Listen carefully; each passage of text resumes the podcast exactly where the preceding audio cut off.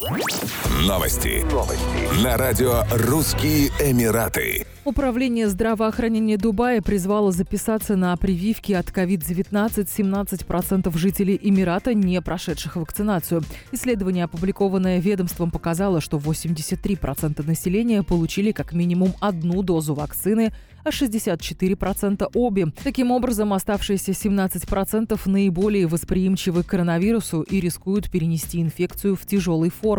С начала прививочной кампании в Дубае прошли вакцинацию полностью или частично 2 миллиона 300 тысяч человек. Представители сферы здравоохранения призвали население не откладывать вакцинацию, чтобы укрепить свой иммунитет и помочь ОАЭ быстрее достичь коллективного иммунитета.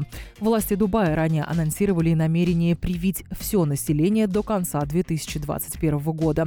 Как отмечают врачи, некоторые жители Эмирата до сих пор не прошли вакцинацию, потому что опасаются побочных эффектов, таких как индуцирование COVID-19, что, по их словам, является мифом. Также некоторые резиденты, отказываясь от вакцинации, ссылаются на то, что вакцины не были проверены временем и ставят под сомнение их эффективность.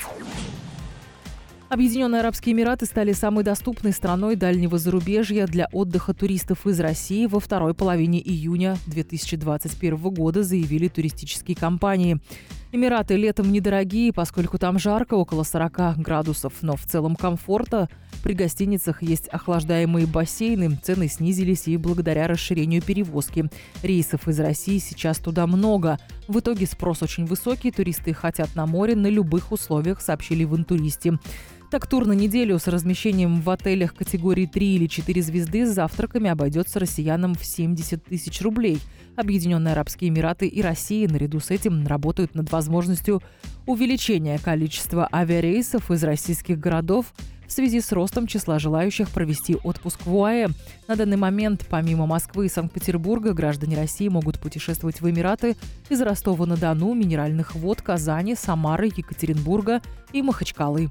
Еще больше новостей читайте на сайте RussianEmirates.com